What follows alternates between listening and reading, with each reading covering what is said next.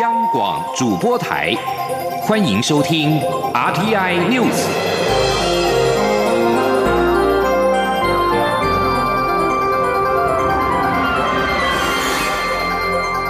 听众朋友您好，欢迎收听这节央广主播台提供给您的 RT News，我是张顺祥。首先把新闻焦点关注到是武汉肺炎的疫情，在波斯湾的国家阿曼也沦陷了。波斯湾阿拉伯国家阿曼卫生部二十四号通报，阿曼出现两起俗称武汉肺炎的 COVID-19 病例，这是阿曼首度传出疫情。两名确诊的妇人都曾经到过伊朗，阿曼已经停止跟伊朗间所有的航班。塔吉克政府也表示，由于伊朗武汉肺炎疫情升温，塔吉克暂停跟伊朗间的所有航班。伊朗武汉肺炎确诊人数二十四号来到六十一人，死亡数达到十二人，是中国以外死亡人数最多的国家。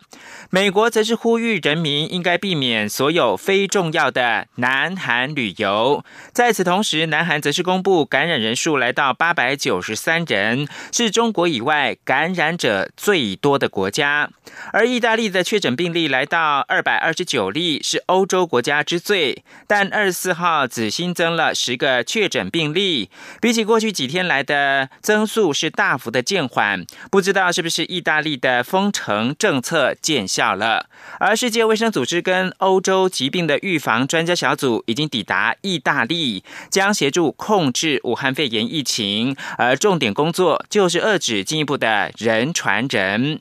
武汉肺炎蔓延全球超过三十国。世卫在二十四号表示，病毒有潜力变成全球性的传播的大流行，但现阶段还未到达。世卫正密切关注意大利、伊朗跟韩国等病例增加的情势。而在中国，三十一个省跟新疆生产建设兵团在二十四号单日新增七十一例的死亡病例，这是单日新增死亡病例数两个星期以来的最低数字。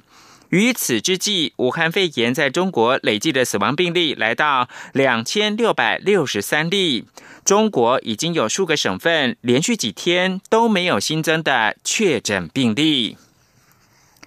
继续把焦点回到台湾，因应俗称武汉肺炎的 COVID-19 疫情的冲击，行政院提出了纾困振兴特别条例草案。立法院会今天针对各个党团版本进行讨论跟处理。民进党团强调，现在是跟时间赛跑，希望各个党团支持行政院版本紧速通过。在野党则是主张防疫照顾家应该给适当的薪资或者是补贴，才能够让劳工安心休假。请听央广记者郑玲的报道。为因应武汉肺炎疫情对产业造成冲击，行政院提出严重特殊传染性肺炎防治及纾困振兴特别条例草案，各党团也提出纾困振兴条例，加总超过十个版本。历经二十四号漫长协商，各党团对于防疫隔离假是否应纳公假给薪，以及防疫照顾假是否给予补贴等条文都无共识。二十五号院会进行表决处理。民进党立委陈廷飞指出，这个法案的三读非常重要，对于因为疫情受到冲击的。产业、事业甚至医疗机构，当然要给予最大的纾困与补贴。因此，各级机关定定适当措施后，经过行政院核定，希望各党团给予支持。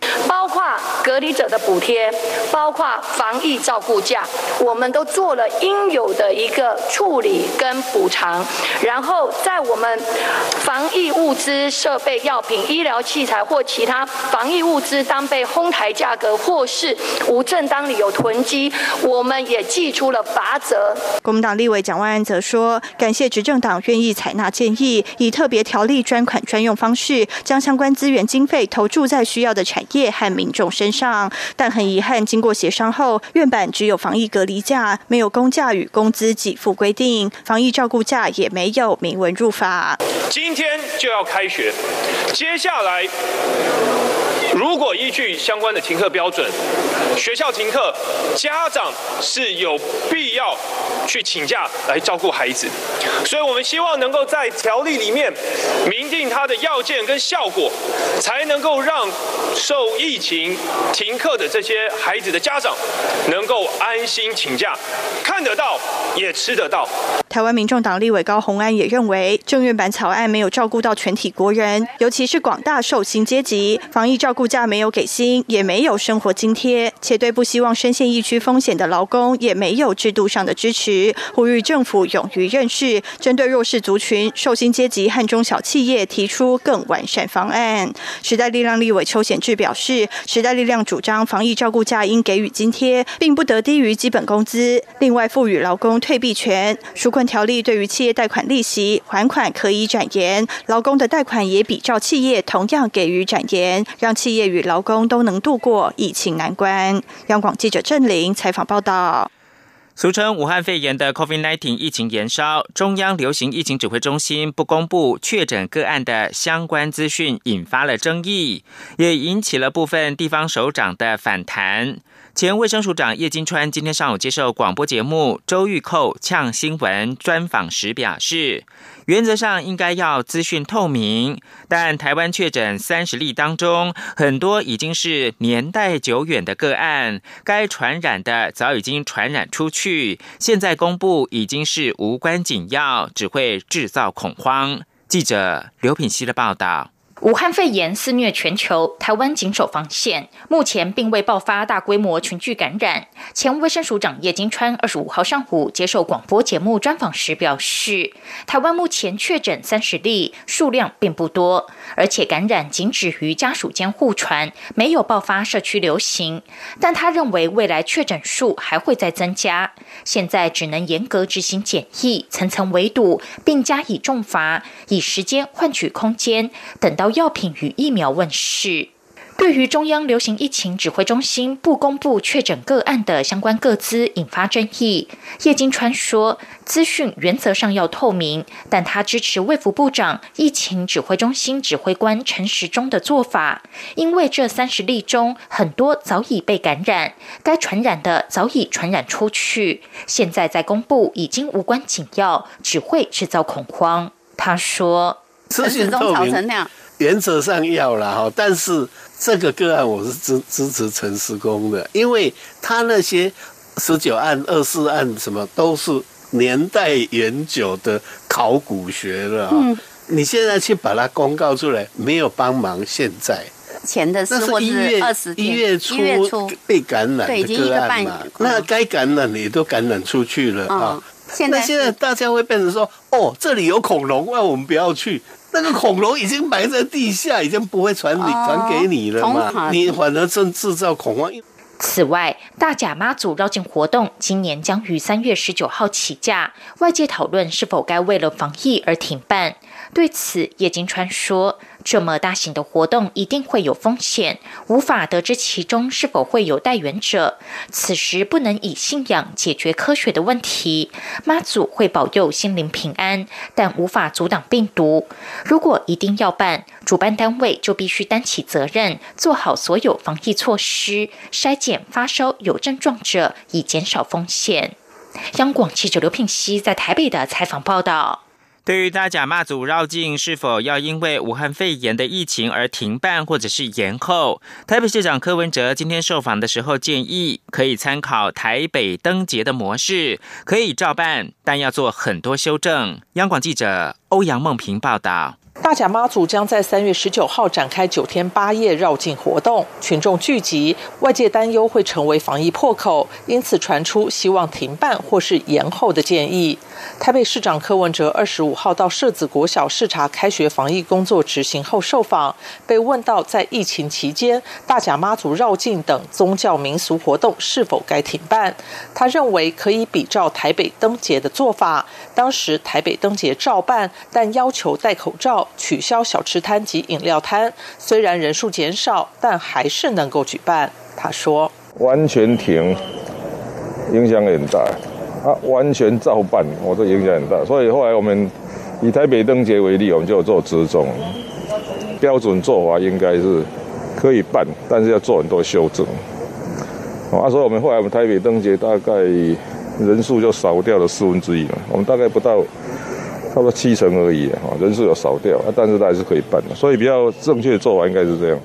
对于卫福部长陈时中说，中央与地方应该合作。目前面对的敌人是病毒，不是人。柯文哲说没问题，有时候他只是喜欢开玩笑。他并表示，目前的主要敌人是武汉肺炎，现阶段要把该做的事先做好。确诊数如果一个个出现，还可以应付；如果是像韩国一天两百个，系统就会崩溃。他认为，在中国大陆疫情还没有获得控制前，台湾还是随时处于危险状态。现在办正事要紧，他不想打口水战，顶多讲讲笑话，不会真的去闹什么。中央广播电台记者欧阳梦平在台北采访报道。台湾经济研究院今天公布一月的营业气候测验点，三大产业都同步下滑，其中是以营建业下滑八点四一点最多，创下二零一九年五月以来新低。台经院分析，武汉肺炎疫情在短期内影响营造业的设备采购的意愿，再加上民众外出看物医院。降低也冲击了不少产业。记者杨文军的报道。台经院二十五号公布一月营业气候测验点，制造业为九十四点一六点，较上月减少二点二三点，结束连两个月上扬态势，转为下滑。服务业为八十八点六三点，较上月减少三点一五点；营建业为九十五点零三点，较上月下滑八点四一点，创下二零一九年五月以来的新低。台经院分析，尽管一月中美中双方达成第一阶段贸易协议，有助于提振市场信心，但受到农历春节工作天数减少，加上武汉肺炎疫情影响，国内相关产业需求下滑。若后续疫情仍无无法有效控制，也将冲击产品终端需求。服务业方面，民众外出消费意愿谨慎保守，加上来台旅客观光与国内旅游意愿都下滑，让业者普遍都持平或看坏未来半年景气。营建业的部分，台经院产经资料库研究员刘佩珍分析，受到疫情冲击影响，营造业厂商担忧下游业主在厂务设备采购意愿延迟，加上疫情升温，导致民众外出看屋意愿降低，建物买卖移转件数大幅衰退。他说：“那另外就是在北台湾的一个销售现场，我们也发现，在看屋的一个人潮比往年大概也少了三分之一哦。”啊，所以在这个部分是影响当月份的一个表现。不过，刘佩珍分析，台湾目前房市的抗压力优于 SARS 期间，包括有着超低利率环境、资金水准充沛，以及台商回台易住三大支撑点，所以不会发生像 SARS 时期急动的情况。预估人成量缩价稳格局。中央广播电台记者杨文君台北采访报道。由于市场对武汉肺炎疫情打乱经济成长的忧虑加深，美国股市二十四号跟全球股市同线颓势，收盘的时候是狂跌。道琼工业指数狂泻一千零三十一点，或百分之三点五六，以两万七千九百六十点作收，是两年多来单日最大下跌的点数。标准普尔指数滑落一百一十一点，收在三千二百二十五点。纳斯达克指数是跌了三百五十五点，收在。九千二百二十一点，欧洲多国的股市二十四号重挫超过百分之三，韩国股市大跌百分之三点九。而在在此同时呢，黄金受有避险投资人追捧，国际金价上涨了百分之一点七，每盎司报一千六百七十二点四美元，创二零一三年二月以来的新高。而东京股市今天一样是重挫的，日经指数开盘暴跌超过一千点，不过台北股市处变不惊，反而是逆势小涨。稍后新闻会有进一步报道。以上新闻由张顺祥编辑播报。有咳嗽、流鼻水、打喷嚏的时候，看医生的时候要戴口罩。本身有气喘那些慢性病的时候，也可以戴口罩。戴口罩之前要先洗手。口罩的包装打开，看有没有脏或是破损。打开以后要把松紧带挂在耳朵，还有鼻梁、下巴弄好。鼻梁压条要把它贴紧，检查有没有密合。由政府请安心资讯由机关署提供。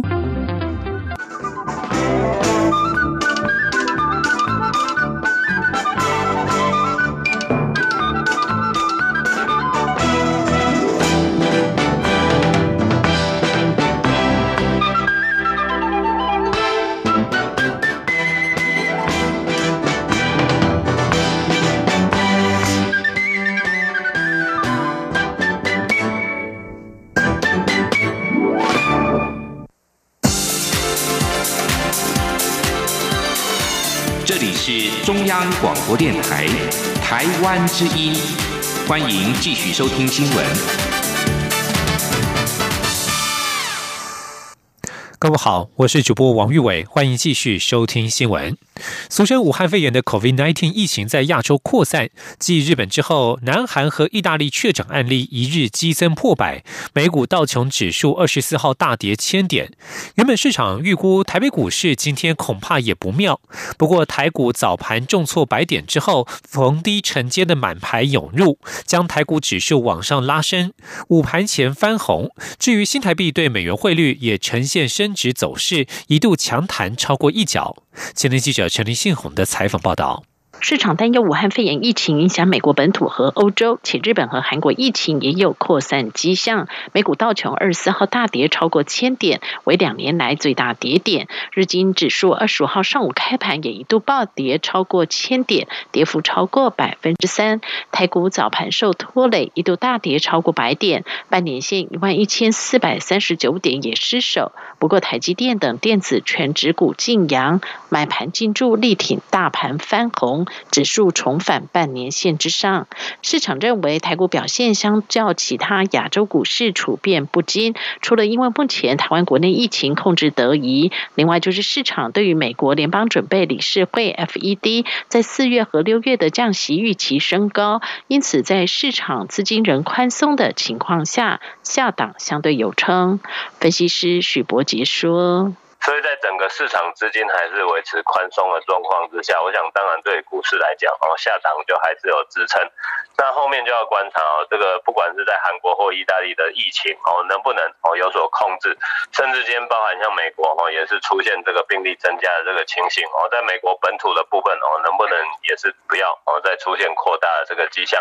我想如果在三月初过后哦，能够全球的疫情开始有出现比较减缓的状况的话。其实对股市来说，我当然就回稳的这个可能。市场也认为，新台币对美元汇价二十五号转为升值走势，也是支撑台股强劲的因素之一。由于美元指数下跌，主要亚洲货币今天同步上扬，人民币、韩元都呈现升值走势。新台币早盘一度强升超过一角，盘中一度触及三十点三七零元兑一美元价位，强弹一点零二角。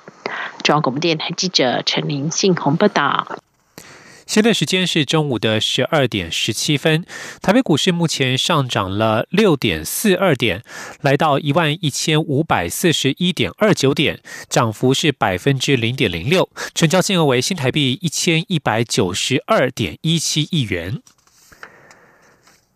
全国高中职以下学校及部分的大专院校今天是开学日，也宣告校园的防疫战正式开打。不少学校除了启动量体温等措施，也透过各种方式在开学日强化学生的防疫知识。像是有国小请来了广播主持人向学生介绍防疫课外读物，有国中要学生填写流行病学报告书，在高中则是让学生主演防疫宣导片。并且在视讯开学典礼上播放，有大学发给每个学生用中药材制成的屁温香囊，希望能够安心上学。前天记者陈国伟的采访报道。各位同学，大家好，欢迎收看玉成高中防疫影片。校园防疫各出奇招，从小学到大学都有。台北玉成高中结合校内高科技的绿幕棚，举行视讯开学典礼。除了让学生进棚当主播，并播放由多位学生主演的防疫宣导片，吸引同学们的目光。每天上学进教室时，就要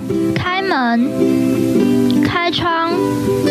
保持通风。台北国语实小则举办线上防疫开学典礼，邀请广播节目主持人以生动活泼的方式说明校园防疫须知，并针对高中低年级推荐防疫课外读物，包括《对抗传染病大作战》《人体大运作》以及《不要舔》这本书，增进卫教知识。不要舔这本书，因为啊，小心哦，你不要手手到处乱摸，摸完之后摸完一圈就开始放到嘴巴吃、咬指甲，因为啊，可能会。把这些细菌、病毒都带入你的口中，所以呢，小心不碰眼、口、鼻。新北达观国中小在寒假延长期间，强调停课不停学，要求全校九个年级一千多名学生完成各项学习任务。校长罗国成表示，小学部学生要透过漫画、海报或影片等方式说明如何防范武汉肺炎；国中部学生则由老师先给学习指引，进而完成一份达观版的流行病学报告书，内容涵盖病毒名称、传染途径、症状、世界及台湾第一起案例的分析与防疫方式，从中让学生关注中央流行疫情指挥中心发布的讯息。新北华范大学则依据中医师提供的古书配方，将大黄、柴胡、羌活等六种中药材集结成避温香囊，在开学日发给每个学生，并鼓励随身携带，一段时间闻一下，让自己身心清净。台湾各地学校因应武汉肺炎疫情，学生放了史上最长的五周三十五天寒假，有的大学甚至放更久。现在在开学了，许多学校的师长都费尽心思，希望透过各种方式，让学生在上课时能安全又安心。中央广播电台记者陈国伟双北采访报道。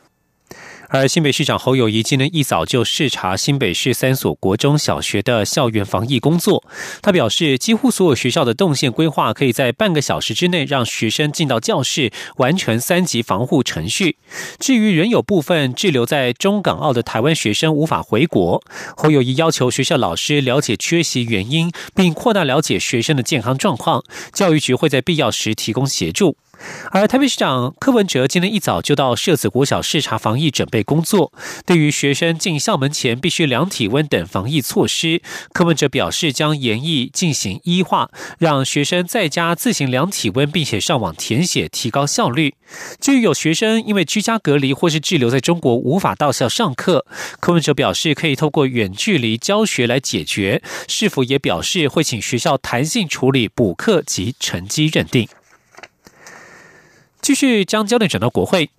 国土计划法修法引发争议，时代力量党团今天举行记者会，质疑修法草案将县市国土计划的拟定及审议作业从两年延长为一定期限内完成，还把重大建设计划排除在五年通盘检讨限制外，形同中央带领地方破坏国土。实力对此强烈反对，呼吁行政院主动撤回恶法，避免台湾再有下一个大埔事件。今天记者刘玉秋的采访报道。行政院会日前通过国土计划法部分条文修正草案，引进重大建设可检讨变更等内容，引发外界质疑重大计划未来可不受国土计划法限制，严重倒退。虽然内政部澄清，修正是赋予国土计划事实检讨变更办理过程均将开放民众参与，并无开发至上的思维。不过，时代力量立院党团二十五号仍举行记者会，质疑政院版的国土计划法是国。土破坏法强烈反对政院版的修法草案。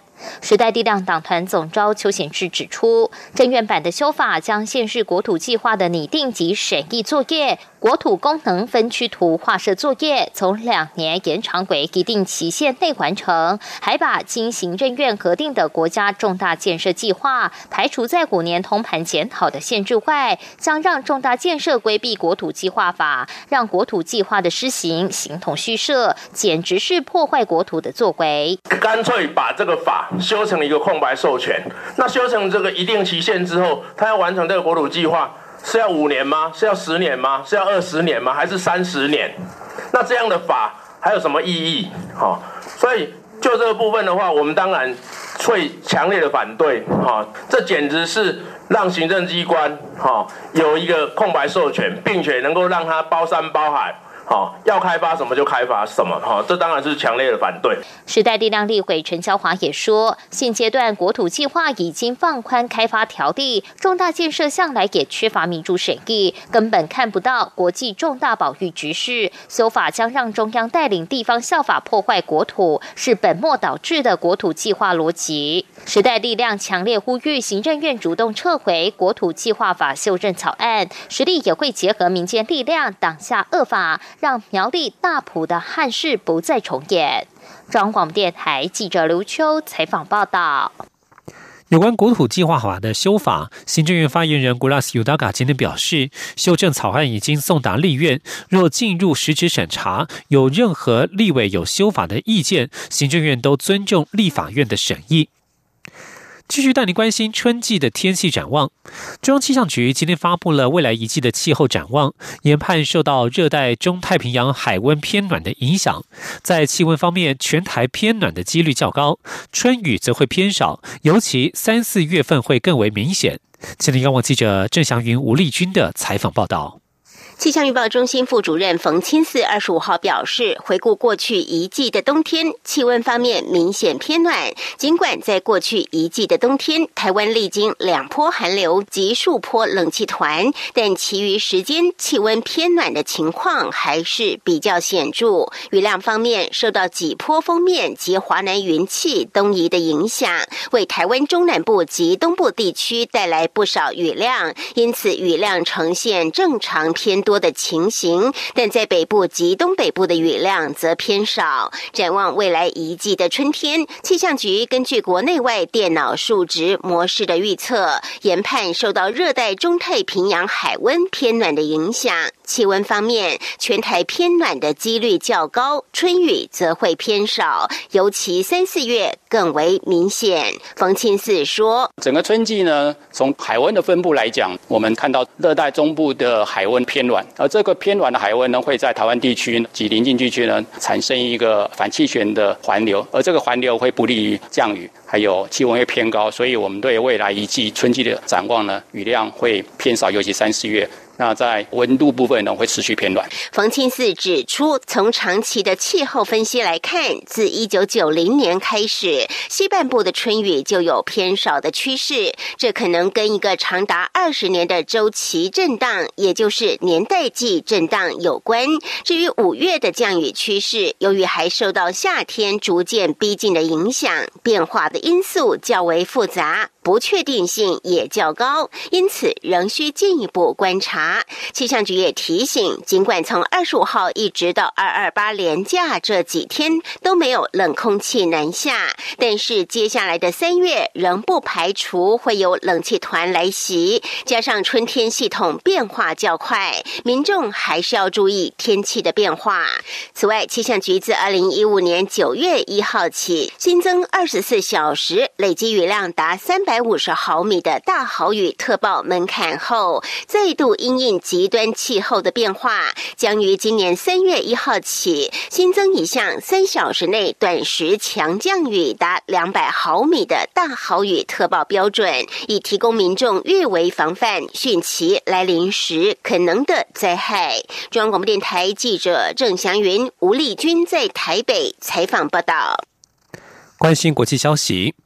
铜锣湾书店股东桂明海一月份遭起诉，为境外非法提供情报罪，二十四号被判罪名成立，判有期徒刑十年，剥夺政治权利五年。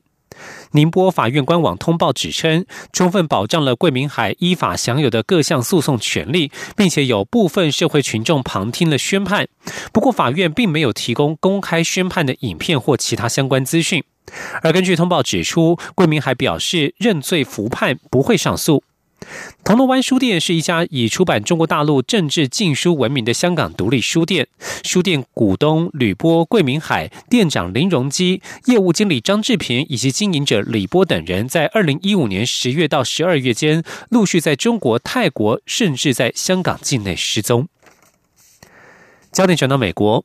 美国洛杉矶的史泰博中心二十四号聚集了两万多人，追思已故篮球明星布莱恩。他的遗孀凡妮莎强忍丧亲之痛，分享对丈夫和女儿的思念。